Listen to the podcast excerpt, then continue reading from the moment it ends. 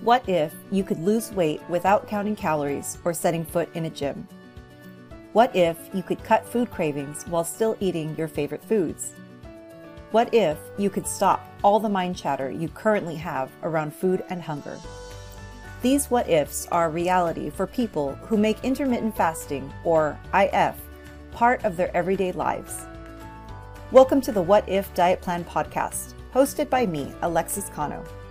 I'm a full time working mother of three little boys who has finally discovered a simple solution to a very frustrating problem for so many people. I rediscovered IF in 2018 and adapted it to my personal lifestyle, which allowed me to regain my health and lose 50 pounds without sacrificing myself in the process. My goal is to help other busy women realize that they are not alone in their food and weight struggles and to provide some tools and tips you can use to begin transforming your body and mind today through intermittent fasting too.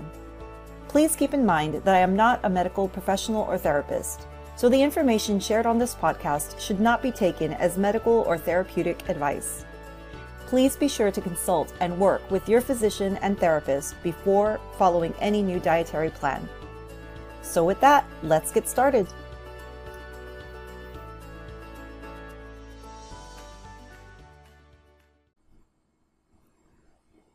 Hi, friends. Welcome back to the What If Diet Plan podcast.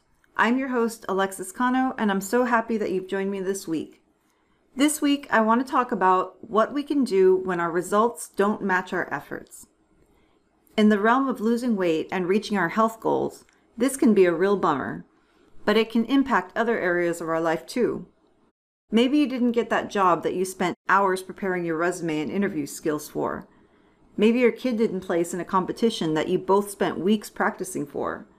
And in reference to weight loss, maybe that number on the scale doesn't correlate to the amount of time that you've spent at the gym or the weeks of clean eating that you've been doing. But no matter what the situation, it can be disheartening when all the hard work that you've done does not result in your desired outcomes. So today, I'd like to offer you some ways to overcome this potential upset and still continue making progress towards your goals. First of all, I find it helpful to make a conscious effort not to dwell on the unwanted results or beat yourself up for not meeting your expectations. While it's important to acknowledge your feelings of disappointment and frustration, dwelling on it or beating yourself up will not motivate you to keep moving towards your goals. If anything, it'll probably motivate you to give up and go back to doing what you've always done, which can keep you stuck. Instead, acknowledge your disappointment and frustration but remind yourself that it's just all part of the learning process. Even if this was a goal that you met in the past, it's possible that your personal circumstances have changed since then. So what you tried back then may not work for you now. Personally, when I find myself frustrated or disappointed by some unwanted results, I like to allow myself to have what I call a three minute pity party, which is something I think I learned from Zig Ziglar several years back. But it's basically where I allow myself three minutes to embrace the suck and whine and cry about how life isn't fair or blame my husband or my kids or my job or shoot, even my dogs for my crappy results. Nothing is off limits and I get to act, think, and feel however I want in those three minutes. But after my three minutes are up, I brush myself off and get back to some forward moving, positive thinking. Most times, I find that I can't even keep up the personal pity party for a full three minutes.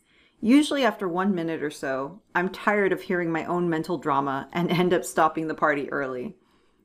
So, after acknowledging your feelings of disappointment or frustration, it's equally important to also acknowledge the effort that you have put in towards reaching your desired results.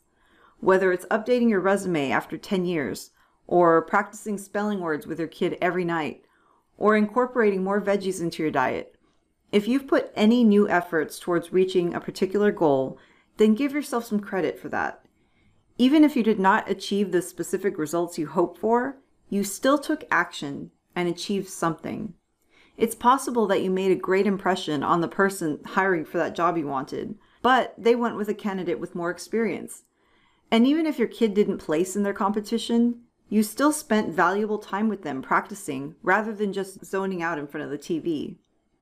And maybe you didn't lose the weight you were expecting, But if you ate healthier and got more physical activity than usual, then you're probably on your way to better overall health in the future, which is incredible. By focusing on and congratulating yourself on the efforts that you've made instead of your results, you can keep a more positive outlook on your overall health and well being and stay motivated to keep making positive changes in your life. I think Tony Robbins said it best in his quote It's not about the goal, it's about growing to become the person that can accomplish that goal. Okay, I love this quote so much, I have to read it again. it's not about the goal, it's about growing to become the person that can accomplish that goal. In fact, by shifting your focus towards your efforts and learning to love the process, as I've talked about in previous episodes, you may even find that you surpass your goals, which is always so much fun. Finally, though, after you've acknowledged your feelings and your efforts, I believe there is another equally important step to achieving the results that you want. It may be time to get real with yourself about the effort that you've been putting in up until now. While you don't want to dwell on what you could have done better, it's definitely worth taking a good hard look at exactly what efforts you've put towards your goal and whether there is anything you can do to improve those efforts to reach the results you really want. So, in the example of not getting the job you really wanted, what could you do to improve your resume or professional portfolio for the next job? Maybe you can improve your LinkedIn profile, or do a little bit more research about the company before your interview, or offer samples of your work in your portfolio. You could even reach out to the hiring authority and thank them for the opportunity and politely ask if there's anything you could have done differently. They may not respond, but again, it's all about the effort that you're putting in. In the example of practicing for your child's spelling competition, is there anything you could have done differently to help your child place in future competitions? Maybe you could hire a professional tutor, or ask their instructor if they'd be willing to practice with them one on one, or offer to hold weekly practice sessions with other parents and students so they can all practice together. Now, in the example of weight loss, I would like to offer my own encounter of how I had to get real with myself about my own efforts and results once my weight plateaued at 170 pounds for a full year.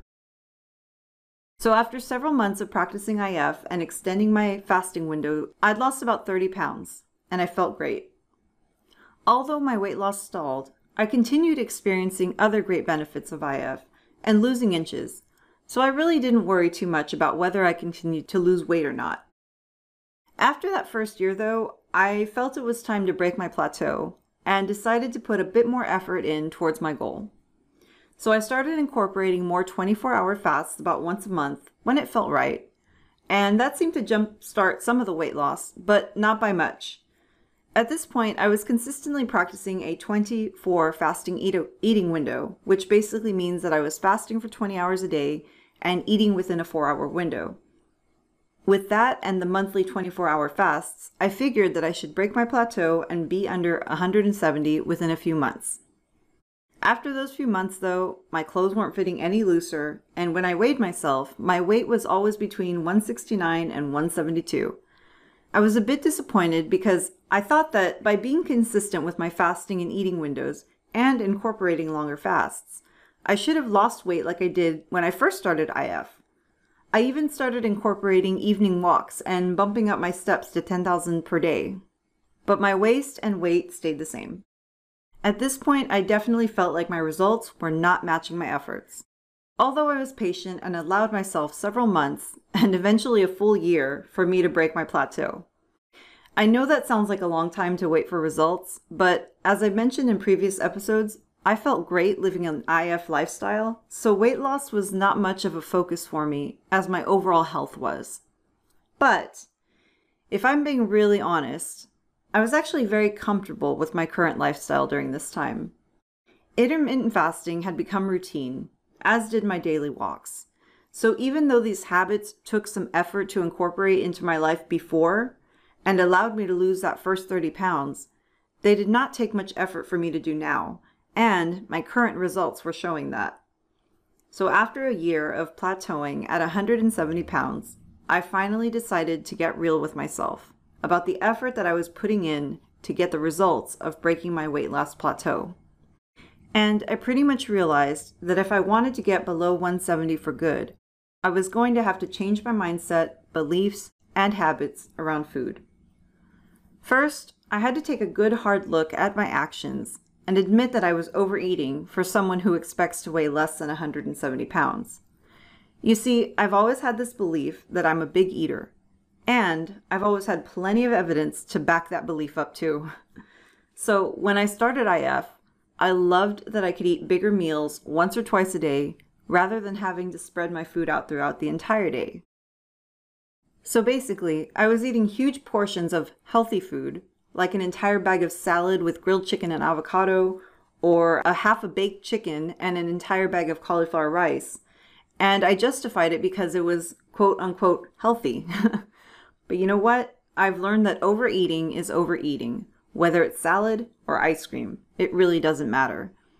I was also eating leftovers from my kids' plates because I didn't want to waste food, and I justified it because it was during my eating window.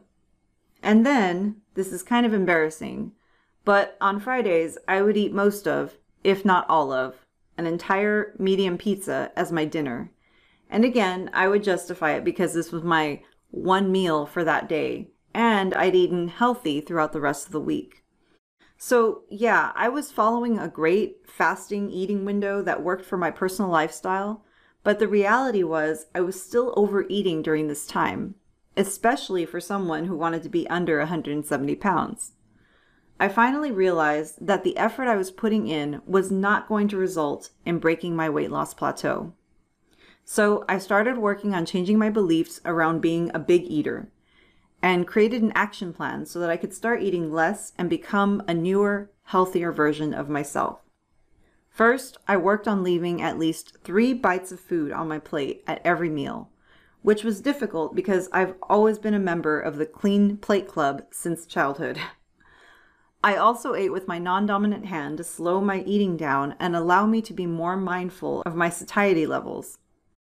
Once those actions became easier after a few weeks, I started serving myself smaller portions, a single serving of salad instead of a whole bag, two pieces of baked chicken instead of a half a chicken, a half a bag of cauliflower rice instead of a whole bag, a few spoonfuls of ice cream instead of half a pint. You get the idea.